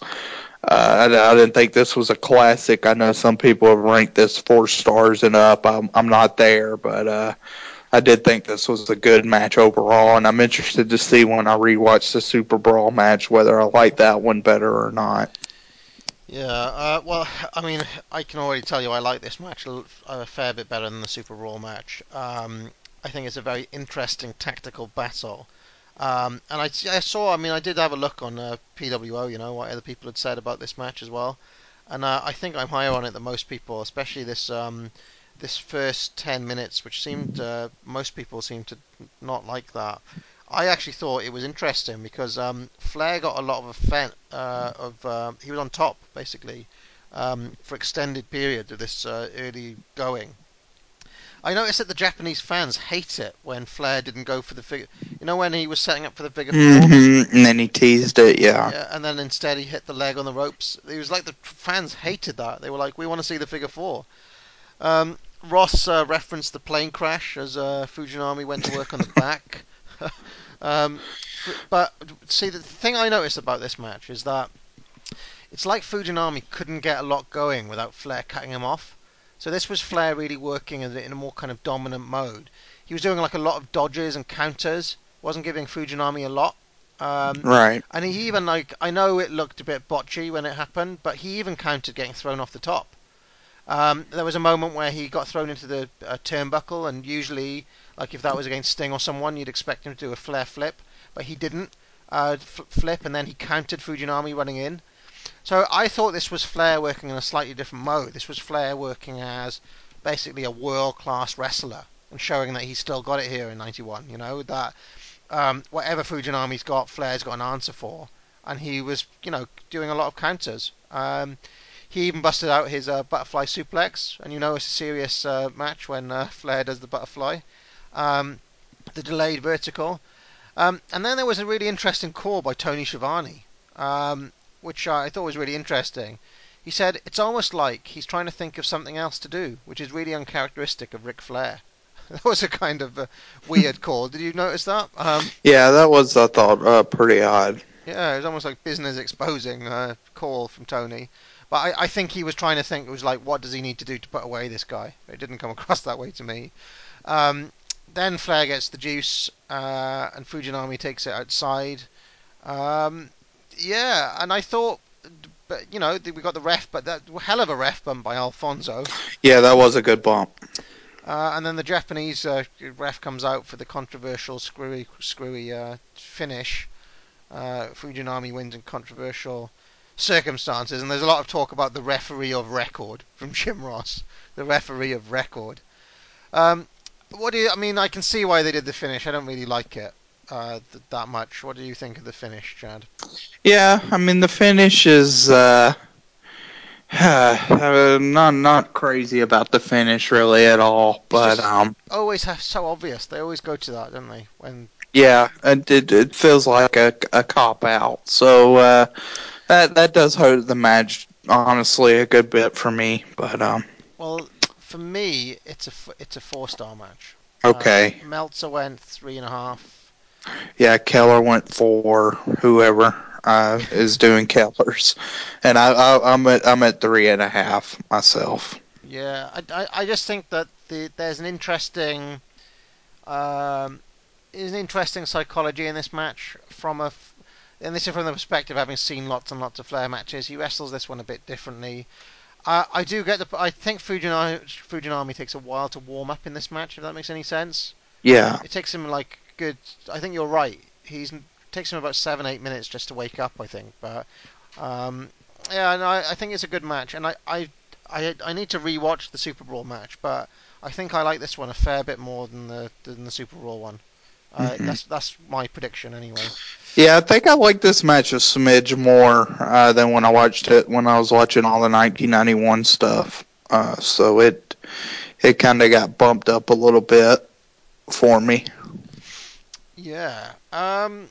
Okay, and then d- just after that, um, Sting cuts a promo with one of his eyes shut, uh, and he didn't expect such dishonourable tactics from uh, from Muta. Um, so that suggests that there's a story going somewhere. Do we see Muta again?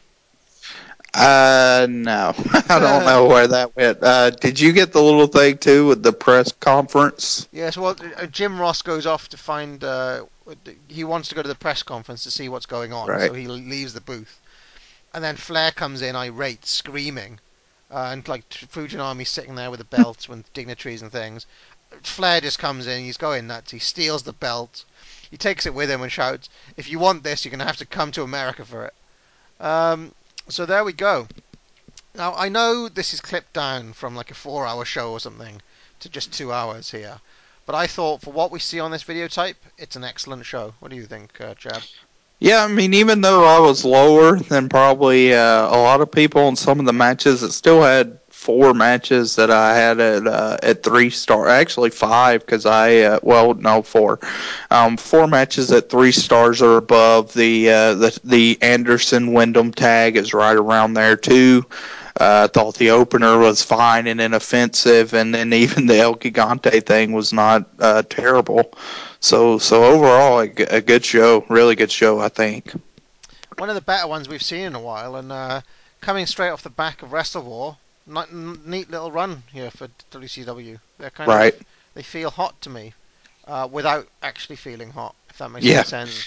Like these are good standalone shows, but I'm not Mhm. sure how hot the product is. If that makes any sense. Yeah, I'd say the actual sh- super shows are good, but the booking and some of the stuff around it's still a, a mess. So Yeah, well, I'm glad that we uh, were able to track this down and actually watch it. Um, and I think, I mean, for me, this is a phenomenal show. It's got two matches at four stars or more. Um, and then all the others, I don't think I went lower than three. Apart from the opener, I gave two and a half. Um, Mhm. and even that match has its fans. So, yeah, I um, definitely recommended.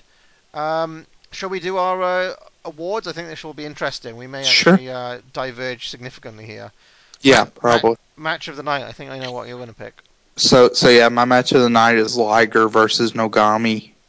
Yeah. Uh, a little bit of an upset, probably. Yeah, well, my match of the night is obviously uh, Steiner Brothers versus uh, Hase and Sasaki, without doubt. Um, and I think, uh, but I do think that the your pick is uh, that's also a good match, but you need to watch the full version, the six, the uh, not the clip version that's on the. Yeah, the clip version's so clipped. I don't think you can get a uh, understanding of how good the match is or not. Well, really, it basically comes across like a squash. right? Um, and uh, well, I mean, I think the title match is pretty good as well. Um, Yeah, So, uh, so MVP, this is interesting. Yeah, MVP. I'm very conflicted with. Um, I think there's a lot of good options and not one option that kind of jumps out to me as being a slam dunk.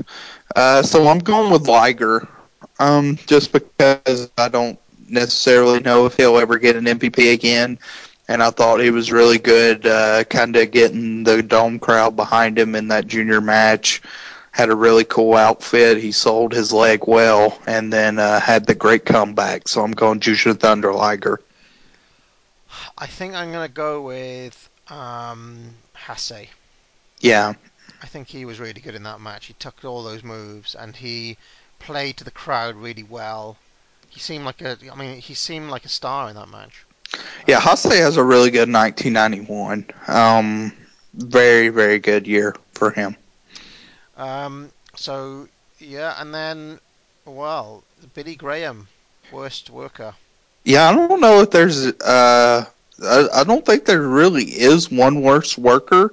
I uh, this so I, it's tough because I thought about some people in that six man, Yeah. and I don't, I don't like Koshinaka, but uh, but I just didn't think he did enough in this match to really warrant that. So I'm actually going with Rick Steiner, and my reasoning for that is I I did think Scott was really good for his portion of the team, and I thought if Rick would have done a few things differently as far as being more annoyed and.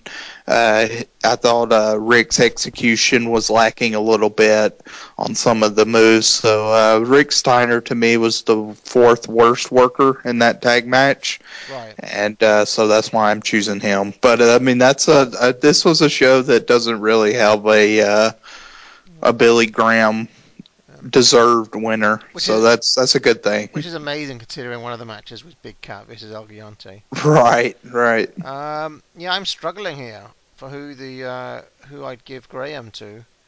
Um, hmm, what about Tim Horner? Is Yeah, that, that's- is, is that harsh? Uh, well, I mean, I, I think I mean we've already put that nobody really deserves it, so I, I, I think that's fair. He was he was fine, Well, but he he he it was a bit Dan Spivey-ish. Like he was pulling out the moves, but he, like they didn't look they looked awkward, you know. right. yeah, I can go for that. So yeah, maybe Tim Horner on basis of his execution wasn't that good, but uh, or maybe the Japanese ref who came in at the end. I don't know. Uh, no, Tim Horner. Tim Horner. um, so where are we? We're gonna Super Brawl next. Yeah, Super Brawl's next, which feels kind of like the sequel to this show. Uh, so that'll be interesting to watch. What's happened to the clashes? They're just not The running. Clash, I mean, the well, yeah, the Clashes took a really weird break where they didn't have one from um, from January till June, and then after June they have one about every other. Uh, I know they have one in September, and uh, they have one in November. So, so the Clashes take a little bit of a hiatus at this point in time. What should we? Uh, we haven't done a question for listeners. Let me think now. Huh. Maybe interpromotional shows that are better than this. Yes, better in better interpromotional shows. Uh, that would be a good. That's a really good question. Uh, or how about uh, J- Japanese versus American matches as well? Maybe uh, like what's the best Japanese versus American match you can think of? Yeah, Like, yeah. there's so many of them, but like, um, so yeah. Also, uh, also, what a better, what's a better 12-minute uh, spot fest than the uh, than the Steiners? Because you said you could name some better ones. I'm interested to see uh, if any listeners have got any ones they prefer. Yeah, um, I mean, I, w- I think back to like a uh, like a, a tag match in 2001 that had the Spanish announce team in red versus Brian XL, Quiet Storm, and Chris Devine. Uh, I mean, that's like a 15 minute match. That's a pure spot fest. I do think the uh, the Steiners tag may have had a little more psychology than that one, but uh, but yeah, that match just has some crazy, amazing spots in it. So. All right. So, but I think the I think your question was the best. Uh, are, are there any better interpromotion, interpromotional shows than this? I think it's an interesting question. Right. All right. Well, until next time, Chad. So long for now. All right. See you, Parv. Fans, for all of us here at WCW Center Stage, for Cowboy Bill Watts and the American Dream Dusty Rhodes, I'm Jim Ross saying good night, everybody.